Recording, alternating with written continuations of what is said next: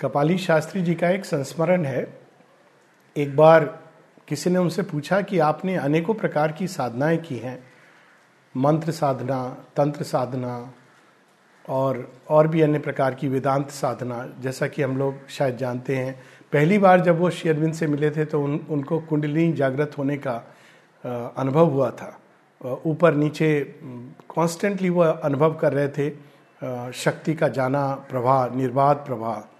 तो उनसे किसी ने पूछा कि इतनी सारी साधनाएँ करके, इतने सारे ग्रंथ, सिद्धांत इत्यादि पढ़ के अंत में आपको क्या प्राप्त हुआ? और कपाली शास्त्री जी ने फट से जवाब दिया कि इसके, इन सब के फलस्वरूप मैं सीमा के चरणों में आ गिरा।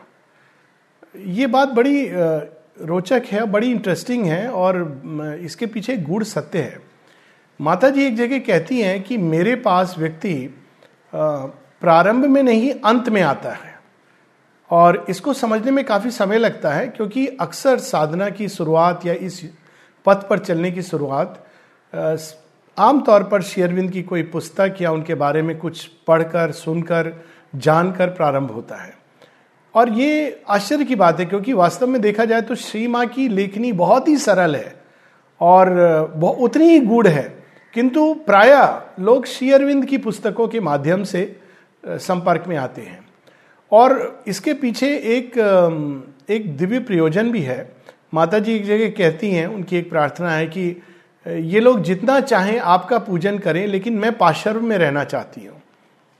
अब अगर हम इसको थोड़ा ध्यान से देखें तो हम देखते हैं कि शेयरविंद की लेखनी जब साधक पढ़ता है तो वो धीरे धीरे धीरे थोड़ा पढ़ता है और उसके अंदर मानो उसके शुद्र मन के सामने, सीमित मन के सामने एक असीम द्वार खुल जाता है। और जितना वो उसमें प्रवेश करता है, उतने और द्वार खुलते चले जाते हैं। ठीक जैसे आजकल हम लोग कंप्यूटर में एक विंडो दूसरी विंडो कई विंडोज़ खुल जाती हैं।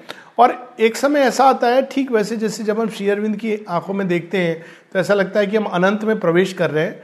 तो उनकी लेखनी के माध्यम से ऐसा ही लगता है कि हम किसी अपार, अनंत, असीम शब्दों के द्वार से एक ऐसी चेतना में प्रवेश कर रहे हैं जहाँ मानव मन पहुँच नहीं सकता। इसके फलस्वरूप मनुष्य के अंदर कई प्रतिक्रियाएँ होती हैं, या हम यूँ कहें कि क्रियाएँ होती हैं। एक प्रतिक्रिया होती है कि उसको नींद आने लगती है। अक्सर लोग ये कहते हैं कि शेयरविंद की लेखनी बहुत कठिन है, हमको उसमें पढ़ करके नींद आ जाती है। वास्तव में ये एक बहुत अच्छा प्रारंभ है। इसका अर्थ है कि हमारी मानव चेतना विशेषकर मन, क्योंकि मनुष्य एक मन प्रधान प्राणी है, वो धीरे धीरे धीरे करके तैयार हो रही है। कम से कम उस स्पर्श को स्वीकार कर रही है। एक दूसरी प्रतिक्रिया होती है कि मानव मन जब इतनी विशालता को देखता है तो वो उसकी सीमाएँ घबरा उठती हैं और वो श्री अरविंद को देख करके, उनकी लेखनी को देख करके वो हतप्रभ रह जाता है और वो ये समझने लगता है कि ये बहुत कठिन है। मैं इसको पढ़ नहीं सकता, मैं इसको कर नहीं सकता, मैं इसको समझ नहीं सकता। विशेषकर अगर वो दिव्य जीवन या ऐसी किसी लेखनी के संपर्क में आया हो, और कई लोग गिव अप कर देते हैं। वास्तव में कोई इस योग को गिव अप नहीं कर सकता, जिसको एक बार स्पर्श मिल गया है। लेकिन एक लंबे समय तक मान लो मानव चेतना एक सुप्त अवस्था में चली जाती है। मैं ऐसे लोगों से मिला हूँ, जिन्होंने दो डिकेट्स के बाद, बीस वर्षों के बाद, तीस वर्षों के बाद अचानक फिर से उनका श्री अरविंद से एक समय जाकर फिर से संपर्क हुआ। इस दौरान, इस अवधि में वो अनेकों प्रकार के अनुभवों से गुजरते हैं और फिर एक समय आता है जब वो फिर से कनेक्ट करते हैं, जो उन्होंने थोड़ा बहुत पढ़ा था। लेकिन उस समय के लिए वो गिव अप कर देते हैं। उनको ऐसा लगता है कि ये बहुत कठिन साहित्य है और ये हमारे बस की बात नहीं है। एक तीसरा एक तीसरी प्रतिक्रिया भी होती है, जो बड़ी सुंदर है कि व्यक्ति कहीं ना कहीं बार बार पढ़ता है और किताबें पढ़ता है। वो अन्य टीका टिप्पणियाँ, अन्य लेखकों की, अन्य साधकों की पुस्तक पढ़ता है श्री अरविंद के विषय में। श्री अरविंद के लेखनी के ऊपर, जैसे दिव्य जीवन के ऊपर, सिंथेसिस के ऊपर, ह्यूमन साइकिल के ऊपर, और इस प्रकार से वो गिव अप नहीं करता है। लेकिन वो शेयरविंद के ही चेतना के, अनंत चेतना के कहीं ना कहीं दायरे में कहीं ना कहीं उसके स्पर्श से कहीं ना कहीं उसके संपर्क में होता है। ये सब पढ़ने के बाद ये सब करने के बाद और इस बीच में वो थोड़ा बहुत प्रयास भी करता है अपने एफर्ट के द्वारा एक प्रकार का इम्परफेक्ट योगा सिंथेसिस पढ़ने के बाद मुझे एक बड़ी सुंदर सी कहानी याद है। आ, मैंने भी इसी प्रकार से सिंथेसिस ऑफ़ योग सबसे पहले पढ़ी थी। तो म, मैं बड़ी अद्भुत पुस्तक है। सभी श्री अरविंद का साहित्य बहुत ही अद्भुत है। और मैंने पढ़ने के बाद वो तो बेसिकली प्रैक्टिकल बुक है और कि इसको मैं कैसे प्रयास में लाऊं। तो मैं पढ़ता जाता था, मुझे अनुभव होने लगे और मैं उसको अपने ढंग से प्रयास में लाने की भी चेष्टा करने लगा। और मुझे लगता था कि मैं प्रयास कर रहा हूँ, बहुत अच्छी बात है और इसलिए मुझे फलस्वरूप अनुभव हो रहे हैं। फिर एक दिन आश्रम से कोई व्यक्ति वहाँ बीकानेर में था, मैं वहाँ पहुँचे। और मैंने उनसे प्रश्न किया है कि शेयरविंद ने बहुत अद्भुत बातें लिखी हैं और मैं इनको प्रयास में लाने की चेष्टा कर रहा हूँ। और फिर मैंने अपनी समझ थोप दी कि मेरे विचार से शेयरविंद को प्रैक्टिस करने के लिए विल पावर की ज़रूरत है बहुत, क्योंकि मैंने वो सब पढ़ा था, ये रिजेक्ट करना है, इसको हटाना है अपने नेचर से। तो वो चुप हो गए और चुप होने के बाद, मौन रहने के बाद वो कहते हैं कि सच तो ये है कि श्री अरविंद विल पावर की और पर्सनल एफर्ट से कहीं ज़्यादा सरेंडर की बात करते हैं, समर्पण की बात करते हैं। मुझे अभी तक याद है कि वो जो मैंने सुना लगभग मौन सा हो गया मैं। कितनी सारी बातें उनसे हुई, सब विस्मृत हो गई। केवल इतना याद है कि उन्होंने जब ये कहा, समर्पण की बात करते हैं, मुझे बड़ा आश्चर्य हुआ। ये शब्द मेरी डिक्शनरी से कहीं गायब हो गया था। भारतीय ट्रेडिशन में बड़े होने के बावजूद, मुझे लगता था कि एक मनुष्य किसी मनुष्य के प्रति कैसे समर्पण कर सकता है। गुरुओं के प्रति एक वो भी हो गया था विकर्षण की गुरु तो मनुष्य होते हैं, अपने एफर्ट से ढूंढ सकते हैं, इत्यादि इत्यादि। पुस्तक पढ़ो, खुद करो और तुम वहाँ पर पहुँच सकते हो। और अब मुझे इस सब का प्रयोजन समझ आता है। वास्तव में जो ये हम पढ़ते हैं और एक प्रयास करते हैं किसी न प्रकार का, जिसको शेरविंद कहते हैं some form of imperfect yoga वो तैयारी होती है हमारी माता जी के स्पर्श में आने के लिए माता जी के संपर्क में आने के लिए। और सच ये है, जो मैं अब ये बात कह सकता हूँ कि वास्तव में इस योग की, का प्रारंभ, इस योग की शुरुआत तब तक नहीं होती है, जब तक हम श्री माँ के प्रति खुल नहीं जाते। बाद में उस समय ना जाने क्यों मैंने ये सब नहीं पढ़ा? बाद में देखा तो देखा शेयरविन तो सारी लेखनी में इसी की बात करते हैं। To open to the mother to open to the mother to become receptive to the mother's force to love the mother और तब मुझे लगा कि, अरे, ये योग तो इतना सरल है। परंतु वो भी एक फ़ेज़ है जो आवश्यक है व्यक्ति के लिए, क्योंकि उसके द्वारा उसका मन तैयार होता है। अगर मन हमारा तैयार नहीं है और मन के द्वारा हमारी शेष चेतना तैयार नहीं है, जो जीवन के अनुभव के द्वारा तैयार होती है तो हम माता जी के संपर्क में आकर भी हम उनको पूरी तरह हम पूरी तरह उनके प्रति खुल नहीं पाते। बहुत बार ऐसा भी है कि लोग, लोगों के अंदर रेजिस्टेंसेस भी आते हैं। मैंने ये देखा है कि श्री अरविंद के प्रति तो लोग खुल जाते हैं, क्योंकि उन्होंने इतना कुछ लिखा है, और वो लेखनी पढ़ते ही व्यक्ति को प्रतीत होता है कि वो एक अथा अनंत के सामने खड़े हैं। और यहाँ तक कि शेयरविंद के पत्र को पढ़कर भी शेयरविंद के कहने के बाद भी कि तुम्हें माता जी की ओर खुलना चाहिए, और वही इस योग इस योग में इनफैक्ट वो यहाँ तक कहते हैं कि अगर तुम माता जी के प्रति खुलोगे तो तुम्हें वह सब मिलेगा जो मैं दे सकता हूँ और इससे ज़्यादा।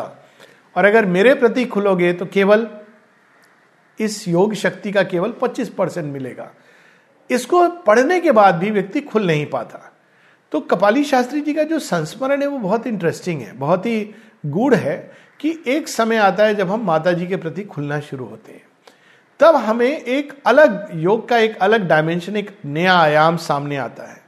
जब तक हम माता जी के सामने नहीं खुलते हैं, तब तक हम लोगों को लगता है कि ये योग बहुत कठिन है, बहुत दुरू है सुपर माइंड है, कितने प्लेन्स ऑफ़ कॉन्शियसनेस हैं, कितनी सारी चीज़ें हैं, और इन सबसे व्यक्ति कैसे कैसे इनको समझेगा?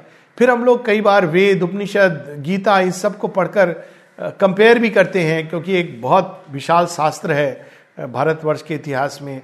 ये टेंडेंसी मैंने वेस्टर्न डिसाइबल्स में भी देखी है। वो वेस्टर्न फिलोसफर्स या क्रिश्चियन मिस्टिसिज्म को पढ़कर, उससे श्री अरविंद को कंपेयर करते हैं और अलग अलग ढंग से परिभाषित करते हैं। लेकिन ये सब वास्तव में योग की तैयारी है। योग का प्रारंभ तब होता है जब हम श्री माँ को स्वीकार करते हैं या और करेक्टली अगर बोला जाए तो श्री माँ हमें स्वीकार करती है। एक जगह श्री माँ से जब किसी ने पूछा कि आप कैसे इस योग में दीक्षा देते हो? क्योंकि हर एक योग में दीक्षा होती है गुरु जी कोई मंत्र देते हैं, इत्यादि इत्यादि। तो श्री अरविंद बड़े सुंदर तो माता जी बड़े सुंदर ढंग से कहती हैं कि जब मैं किसी को दीक्षित करती हूँ, किसी को दीक्षा देती हूँ when I say that I have initiated someone जब मैं ये कहती हूँ कि मैंने इसको इस योग में दीक्षित कर दिया तो इसका अर्थ ये है कि I have it means that I have revealed myself to that person इसका अर्थ यह होता है कि मैंने स्वयं को उस व्यक्ति के प्रति उद्घाटित कर दिया। और ये एक वो अद्भुत घटना है, जिसमें वास्तव में सारे योग का सार तत्व है। फिर एक योग का नया डायमेंशन खुलता है कि श्रीमा ही इस योग का प्रारंभ है। इवन जब हम श्री अरविंद को पढ़ रहे थे और हमको लग रहा था कि हम अपने एफर्ट से, अपने हिसाब से क्रियाएँ कर रहे हैं, लेकिन वास्तव में श्री माँ ही इसके पीछे खड़ी थी। लेकिन ये ज्ञान बहुत बाद में आता है। अक्सर लोग पूछते हैं कि हम प्रारंभ कैसे करें? और इस पर अनेकों प्रकार की किताबें भी हैं, कई लोगों ने लिखी हैं। कि इस योग में प्रारंभ कैसे करें? कुछ क्रियाएँ हैं, कुछ प्रोसेसेस हैं मेडिटेशन की टेक्निक है रिमेंबर एंड ऑफ़र है। किंतु वास्तव में अगर हम सच में देखें, क्योंकि ये सब क्रियाएँ तो सब जगह हैं। अगर हम रिमेंबर एंड ऑफ़र की बात करें तो ये तो गीता के योग में भी है। और जो जो भी थोड़ा सा संपर्क या भारतीय साहित्य से में रुचि रखते हैं, आध्यात्मिक साहित्य में, वे ये सब जानते हैं कि स्मरण एवं समर्पण, ये भाव साधक के अंदर होना चाहिए। इवन जो श्री माँ का श्री माँ के बारे में, ये श्री माँ नहीं, किंतु वर्ल्ड मदर जगत जननी, इसका कंसेप्शन या इसका दर्शन ये भी भारतवर्ष में है। किंतु उसमें और इसमें एक मूलभूत अंतर है। तंत्र साधना में या अन्यत्र जहाँ श्री का दर्शन है या जगत जननी की बात आती है तो वास्तव में जगत जननी द्वार बनती हैं, हमको उस परम पुरुष तक ले जाने के लिए। तंत्र साधना में भी हम यही देखते हैं कि शक्ति, देवी स्टेप बाय स्टेप साधक को ले जाती हैं और अंत में जाकर वो सहस्रार के द्वार से हमको उस परम पुरुष की चेतना में एक कर देती हैं, आत्मसात कर देती हैं। या कुछ वैष्णवा तंत्र के ट्रेडिशन में कहा जाता है कि राधा के बिना हम कृष्ण को नहीं मिल सकते। ये सब सच है, किंतु यहाँ पर इसको श्री अरविंद रिवर्स कर देते हैं। एक तरह से श्री अरविंद के संपर्क में व्यक्ति आता है और श्री अरविंद के द्वार से वो श्री माँ की ओर जाता है। ये एक बड़ी अनूठी चीज़ है। इवन तंत्र में ये नहीं है। तंत्र में सीधा वो देवी के प्रति खुलता है और देवी के बाद वो भगवान की ओर, पुरुष, परम पुरुष की ओर खुलता है। लेकिन इस इस योग में ज़्यादातर, मैं शायद कोई अपवाद हो जहाँ व्यक्ति सीधा श्री माँ की ओर मुड़ गया हो, परंतु आश्चर्य की बात है, ना जाने किन कारणों से, और शायद जिस बारे में मुझे ऐसा महसूस होता है कि श्री माँ की ओर मुड़ना या श्री माँ से जुड़ना एक लंबी तैयारी के बाद संभव होता है। पहला अंतर ये। दूसरा, एक और बात की तंत्र साधना में जगत जननी की बात है, जगत जननी के प्रति एक भाव है, किंतु ये भाव वास्तव में उस परम पुरुष को पाने के लिए या मोक्षदायिनी विद्यामयी माँ महामाया के रूप में हमें दर्शन होता है, जो हमें मोक्ष देती हैं, जो हमें परात्मर चेतना की ओर खोल देती हैं। और इसका वर्णन सावित्री में, बुक टू कैंटो फोर्टीन में, वर्ल्ड सोल, उसमें आता है, जहाँ वो महामाया प्रकट होती है और अशुपति को द्वार खोलकर अनोएबल की तरफ़ जाने के लिए संकेत दे देती हैं। किंतु जब हम इस योग में श्री माँ की बात करते हैं, जगत जननी माँ की बात करते हैं तो हम उस जगत जननी की बात नहीं कर रहे हैं या मात्र उनकी बात नहीं कर रहे हैं, जो एक विश्वव्यापी चेतना में सबके साथ हैं, जिनकी महिमा कहीं कहीं वेदों में भी दिखाई देती है, जिनकी महिमा तंत्र गाता है और जिनके, जिनकी भक्ति हम राम प्रसाद के पदों में और श्री रामकृष्ण के जीवन में साक्षात देखते हैं। ये केवल वह जगत जननी माँ नहीं है। ये ट्रांसेंडेंट मदर जो इसके भी परे परात्पर शक्ति या श्री अरविंद की भाषा में कहे तो माँ शक्ति, ये उनका भौतिक शरीर में अवतरण है। ये घटना एक अभूतपूर्व घटना है। विश्व के आध्यात्मिक इतिहास में यह हुई नहीं है। ये अवश्य है कि जब भी भगवान आए हैं तो उनके साथ माँ भी आई हैं, माँ का कोई अंश आया है। किंतु अधिकतर हम जब अवतारों की बात करते हैं तो माता के रूप की बात नहीं करते हैं। किंतु ये पहली बार हुआ है कि जगत जननी या परात्पर शक्ति, महाशक्ति, वे जो परम पुरुष की दिव्य संगनी है, उन्होंने मानव रूप धारण किया हो। और साथ ही उन्होंने अपनी पूर्णता को अपने अंदर, अपने देह यष्टि में उतारा हो और अपने अंदर, अपने इनर बीइंग में उस पूर्णता को प्रकट किया हो। तो वास्तव में इस योग में जो रूपांतरण की प्रक्रिया है, वो तो तभी प्रारंभ होती है जब हम सीमा की ओर खुलते हैं। अब प्रश्न होता है कि सीमा की ओर हम कैसे खुले? तब हम देखते हैं कि योग कितना सरल होता जाता है। एक बार की बात है कि नलनीदा, किसी ने नलनीदा से कहा, ये एट्टीज की बात है या लेट सेवेंटीज़ की बात है, शायद सेवेंटी नाइन या एट्टी की बात होगी, या एट्टी वन की बात होगी, कि नलनीदा एक प्ले हुआ था आश्रम के परिसर में, थिएटर में, और नलनीदा से कुछ लोगों ने रिक्वेस्ट किया था कि आप कुछ बोले। तो जैसा हम सब जानते हैं, नलनीदा श्री अरविंद के मानस पुत्र हैं और अगर श्री अरविंद के बाद किसी ने वास्तव में उनको समझा है तो वो नलनीदा हैं। यहाँ तक कि श्री ने यहाँ तक कहा उनके बारे में कि who else if Nalini is not doing my yoga then who else is doing my yoga तो वो नलिनी दा खड़े हुए स्टेज पर, आश्रम थिएटर में, और वहाँ जाकर उन्होंने थोड़ी देर चुप रहकर केवल तीन शब्द कहे। Love the mother. श्री माँ से प्रेम करो। ऐसा मानो कि उन्होंने इन तीन शब्दों में इस साधना का सारा सार निचोड़ दिया। श्री अरविंद एक जगह कहते हैं, the mother is the path, the mother is the goal. यदि तुम माँ को जानोगे तो सब कुछ जान जाओगे। यदि तुम माँ में जीवन जीने लगोगे तो सब कुछ तुम्हारे लिए सहज स्वाभाविक हो जाएगा। इतना सहज, इतना सरल, इतना स्वाभाविक शेयरविंद को पढ़ने से लगता है इतना कठिन, इतना दुरूह, इतना असंभव। और जब हम सीमा की ओर मुड़ते हैं तो ऐसा लगता है कि इतना सरल, इतना सहज, इतना योग, इतना अधिक संभव हो सकता है। तो फिर ये प्रश्न उठता है कि सीमा को हम प्यार कैसे करें? वास्तव में हम सीमा को प्यार नहीं करते। हम जितना उनके प्यार के प्रति खुलते हैं वही प्यार हमारी चेतना को भरता हुआ, लबालब भरता हुआ। एक समय आता है जब वो छलक कर, पहले वो आस पास जो कुछ हमारे पास हैं, जो लोग हैं, जो व्यक्ति हैं, जो वस्तुएँ हैं, जो जीव जंतु हैं, उन पर फैलता है। और फिर जब वो और अधिक भर जाता है और उसके अंदर योग की उष्मा प्रकट होने लगती है तो वही प्रेम ऊपर की ओर उठता हुआ और गहराई में जाता हुआ, सीमा की ओर जाता है। और यही भक्ति बन जाता है। एक बार किसी ने पूछा कि भगवान क्यों चाहता है कि हम उनसे भक्ति करें, हम उनसे प्रेम करें? वास्तव में भगवान को कोई अंतर नहीं पड़ता, क्योंकि भगवान तो हमें प्रेम करते ही रहेंगे, उनका ये स्वभाव है। किंतु हमें निश्चित रूप से अंतर पड़ता है और ये भगवान की भक्ति वास्तव में ये लक्षण होता है कि हम उनके प्रेम के प्रति खुले हैं। किंतु अगर हम उनके प्रेम के प्रति खुले हैं और उनका प्रेम जो सब प्राणियों के साथ है, वो बरसता जा रहा है, किंतु हम अगर उल्टे पात्र की तरह पड़े हैं तो उसका लाभ तो होता है, लेकिन बहुत कम होता है। किंतु जब हम इसी पात्र को उलट देते हैं और जब ये प्रेम भरकर उनकी ओर जाने लगता है तो ये कनेक्शन जो भगवान अपनी ओर से हमारे साथ जोड़ रहे हैं, वो दो तरफा हो जाता है। और यही चीज़ हम देखते हैं इस छोटी सी एडवाइस में लव द मदर इस प्रेम की भी कई स्टेजेस हैं, कई अवस्थाएँ हैं। पहली स्टेज है जब जैसे बच्चा गर्भ में होता है, उसको पता नहीं होता है कि मेरी माँ कौन है, या माँ कोई है भी कि नहीं, किंतु उसका पालन, पोषण सब कुछ माँ ही कर रही होती है। कुछ इसी प्रकार से हम लोग साधना के गर्भ में होते हैं, जिसको शेरविंद कहते हैं सबकॉन्शियस योगा। कहीं ना कहीं, किसी ना किसी रूप में सीमा से हम लोगों का संपर्क हो रहा होता है।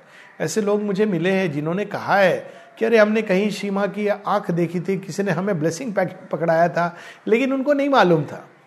हमारे ऑनरेबल प्राइम मिनिस्टर भी बताते हैं, एक उनके पर्स में रहता है माता जी का ब्लेसिंग पैकेट और मैंने सुना है डायरेक्टली किसी से कि उन्होंने कहा, यही तो मेरी रक्षा करती है। इसका मतलब ये नहीं कि वो साधक हैं इस योग के, किंतु इस प्रकार से वे किसी किसी के जीवन में आती हैं। विशेषकर उन लोगों की जिनसे कोई विशेष उनका संबंध पहले से जुड़ा हुआ है, या फिर कोई विशेष कार्य उनके द्वारा संपन्न होना है।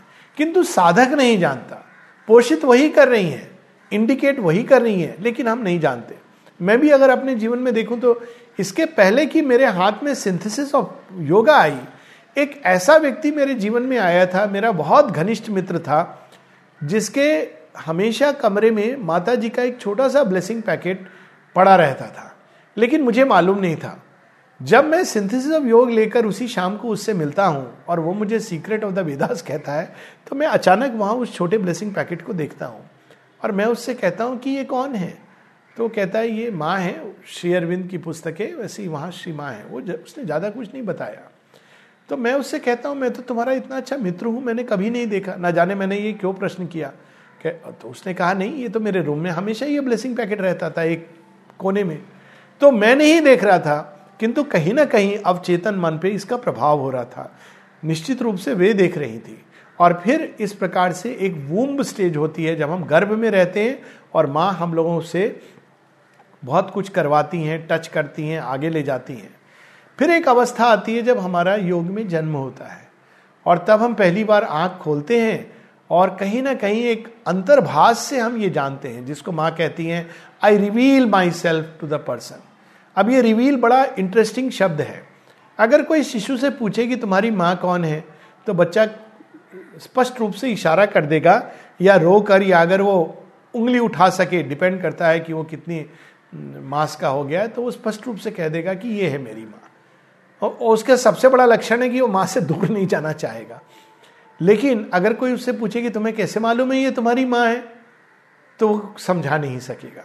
तो एक स्टेज ये भी होती है जब हम पहचानने लगते हैं, जानने लगते हैं कि यही हमारी माँ है, यही जगत जननी है, यही वो विश्वव्यापी माँ है, यही वो परात्पर शक्ति है। लेकिन हम ये शब्द नहीं जानते। हम केवल इतना जानते हैं कि मेरी तो ये माँ है और ये मुझे योग से भी, जीवन से भी, दोनों को जोड़कर ये मुझे पार ले जाएँगी। ये इसके अंत में जो कुछ भी है, वहाँ तक ले जाएँगी। ये मुझे कभी छोड़ेंगी नहीं। यही जो कॉन्फिडेंस एक बच्चे का माँ पर होता है। माता जी एक जगह लिखती हैं, आज ही किसी ने मुझे ये बड़ा सुंदर मैसेज भेजा व्हाट्सएप पे कि माँ कहती हैं कि जिनको मैंने एक क्षण के लिए भी देखा है, वो खत्म हो गया, वो फिनिश्ड हो गया। मैं अपने को उससे, उसको मैं कभी नहीं छोड़ती और स्वयं को उसके लिए जिम्मेदार समझती हूँ। यहाँ तक कि यदि वो मुझे छोड़कर विमुख होकर रेजिस्ट कर कर दूर चला जाए तो भी मैं उसको नहीं छोड़ती। तो ये कहीं ना कहीं हम अंतर्भाष से ये समझने लगते हैं। ये दूसरी स्टेज है, जब हम ये नहीं कह सकते कि हम माँ को प्यार करते हैं इन द ट्रू सेंस लेकिन कहीं ना कहीं हम माँ से जुड़ जाते हैं। एक अटैचमेंट हमारे अंदर डेवलप होता है। हम माँ की उपस्थिति हो, उनका फोटोग्राफ हो, उनकी परिसर हो, उसमें हमको बहुत अच्छा लगता है।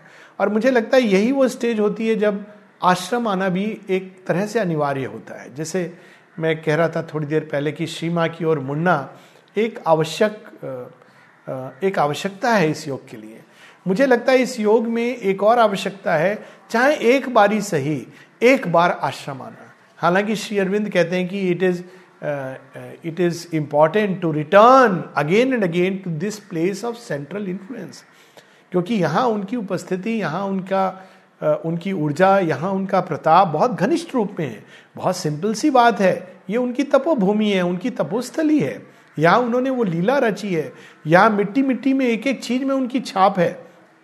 तो ये दूसरी स्टेज है, जब हम श्री माँ से इस प्रकार से जुड़ना चाहते हैं।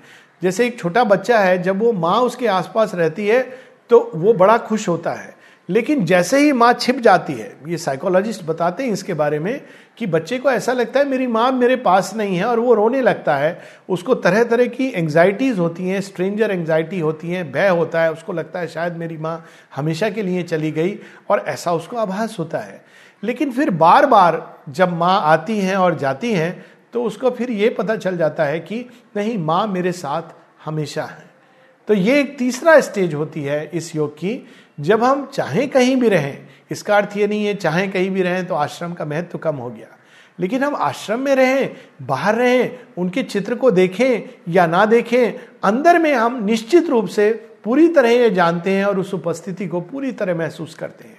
हाँ इसका अर्थ ये नहीं कि हम नहीं चाहेंगे बाहर। हम चाहेंगे जो हमारे अंदर है, वो बाहर भी हो। श्री अरविंद एक जगह बड़े सुंदर ढंग से कहते हैं कि प्रारंभ में चित्र इत्यादि आवश्यक होते हैं हमको उस सत्य की ओर ले जाने के लिए जो वो चित्र रिप्रेजेंट करता है। लेकिन माँ हमें बताती हैं और शेयरविंद भी बताते हैं but something of the mother is there even in her photographs तो वो केवल एक रिप्रेजेंटेशन नहीं है, एक सिंबल नहीं है। उनकी उपस्थिति है, उनका एक अंश है, उनकी ऊर्जा है, जो उन्होंने स्वयं इस फोटोग्राफ्स में डाली है, जो माता जी शेरविंद दोनों बताते हैं। तो प्रारंभ में ये शेरविंद बताते हैं कि ये आवश्यक होता है हमको संपर्क में लाने के लिए। माने कितने प्रकार से माँ का म्यूज़िक है माता जी का चित्र है, इत्यादि इत्यादि, उनकी वाणी है। लेकिन बाद में शेरविंद कहते हैं कि जब व्यक्ति अंदर में प्राप्त कर लेता है उस सत्य को तो भी योग की फुलनेस के लिए वो बाहर भी उस सत्य को जो उसने अंदर पाया है, उसको वो उद्घाटित करना चाहता है। कई बार लोग ये पूछते हैं कि क्या ये सेक्ट है या कल्ट है? क्योंकि लोग वो देखते हैं कि माता जी का चित्र है और वो आश्रम में प्रणाम कर रहे हैं। उनको ये नहीं मालूम कि ये एक सेक्ट के रूप में लोग नहीं करते हैं, ना केवल एक रिलीजियस दृष्टिकोण से करते हैं। उनको जो अंदर में आनंद आता है, वही आनंद वो बाहर भी प्रकट करते हैं। जैसे फ़िज़िकल तौर पर भी जब हमारे माता पिता या हमारे बंधुजन या जो प्रियजन हैं, आदरणीय हैं, जब हम उनसे मिलते हैं तो हम ये थोड़ी कहते हैं कि हम तो जानते हैं आपका हमारा आंतरिक संबंध है, बाहर हम मिले ना मिले। बाहर का मिलन आंतरिक आनंद को दुगना, तिगुना, चौगुना कर देता है। उसी प्रकार से प्रारंभ में बाहरी मिलन अंदर की चेतना से संपर्क आने के लिए होता है। बाद में बाहरी मिलन आंतरिक मिलन, आंतरिक यूनियन को दुगना, चौगुना, दसगुना कर देता है।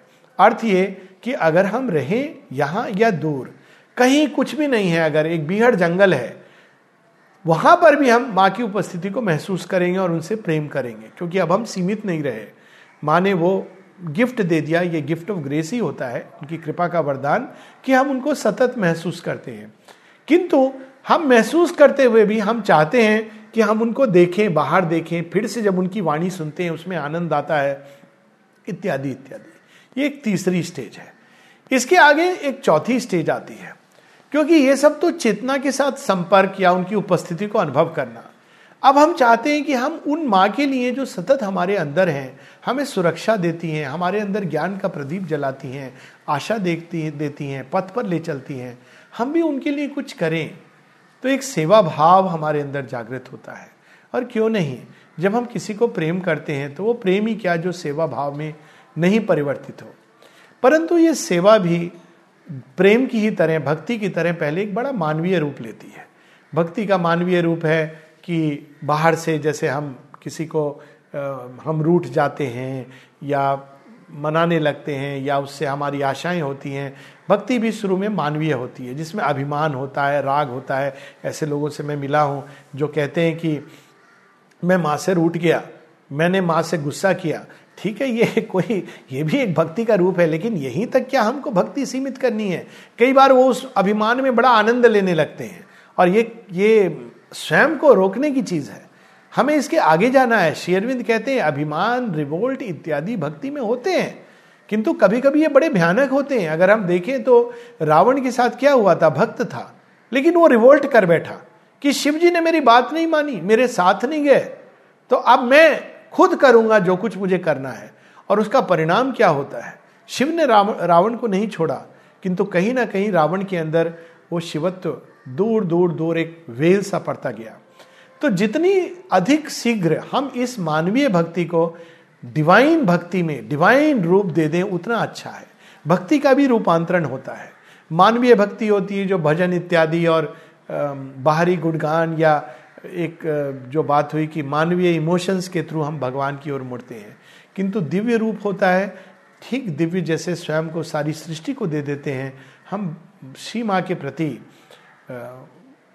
उनके प्रति, सारी सृष्टि में उनके प्रति हम खोल देते हैं और उनको देने के लिए हमारा जीवन बन जाता है। कि हम बस जीवन का एक ही ध्येय होता है कि हम श्री माँ को कैसे और कितना अधिक दें।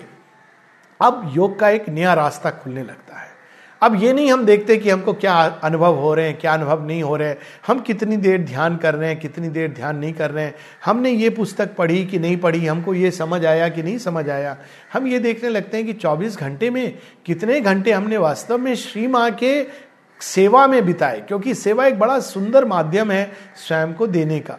वैसे तो व्यक्ति बिना उसके भी प्रयास कर सकता है देने का, लेकिन अगर संपूर्ण रूप से स्वयं को देना है, जिसमें देह भी आ जाए और ऊर्जाएँ भी आ जाए तो बिना सेवा के मैं नहीं समझता हूँ कि कोई और तरीका है पूर्ण रूप से स्वयं को भगवान को देने का।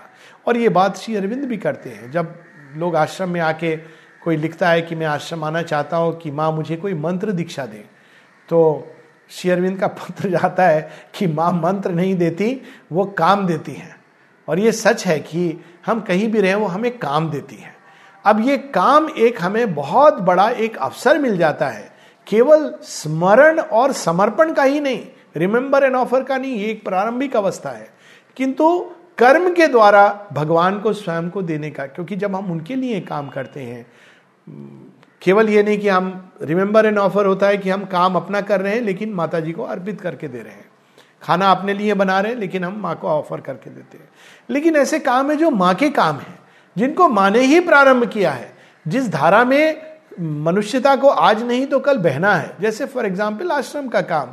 माँ ने स्पष्ट रूप से कहा है, राधर सी अरविंद ने, कि all work in the ashram is the mother's work तो वहाँ तो सोचना ही नहीं पड़ता है।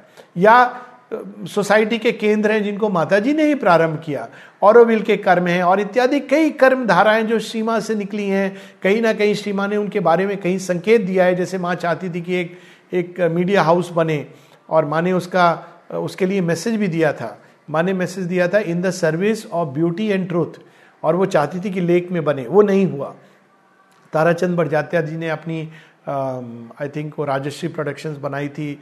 एक प्रयास हुआ था, लेकिन वो भी समाप्त हो गया कालांतर में, जब उनके ग्रैंड चिल्ड्रन वगैरह जो आप देखते हैं।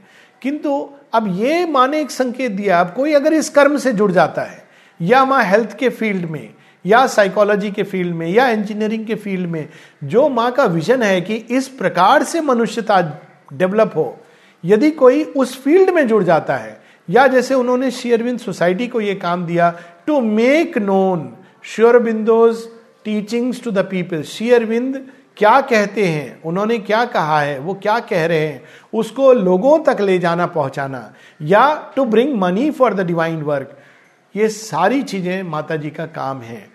और उसमें हम जुड़ जाते हैं तो वो सेवा सेवा के द्वारा फिर एक ही क्राइटेरिया रहता है कि कितना समय हमने माँ को दिया और कितना समय हमने अपने अहंकार को दिया। साधना इतनी सरल हो जाती है। धीरे धीरे जो समय हम माँ को नहीं देते, हम केवल मित्रों में, संगी साथियों में गपशप करने में बिता देते हैं तो हमको लगता है कि ये नहीं होना चाहिए, हमें माँ को देना चाहिए। शेयरविन सिंथेसिस में इसकी बात करते हैं। कि each and every moment should be consecrated to the eternal जब सिंथेसिस में पढ़ते हैं तो समझ नहीं आता कि ऐसा कैसे करें। केवल एक चीज़ समझ आती है, शायद हम नाम जप करते हुए कंसंट्रेट करें। ये एक अच्छा मार्ग है। किंतु केवल हम नाम जप करें, कर्म ना करें तो कई हमारे भाग हैं जो एंगेज नहीं होंगे।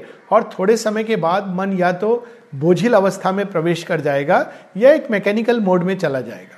किंतु ये एक बड़ा सरल माध्यम है कि कुछ ना कुछ हम करते रहें। जब हम काम नहीं कर रहे हैं तो हम सोचते रहें।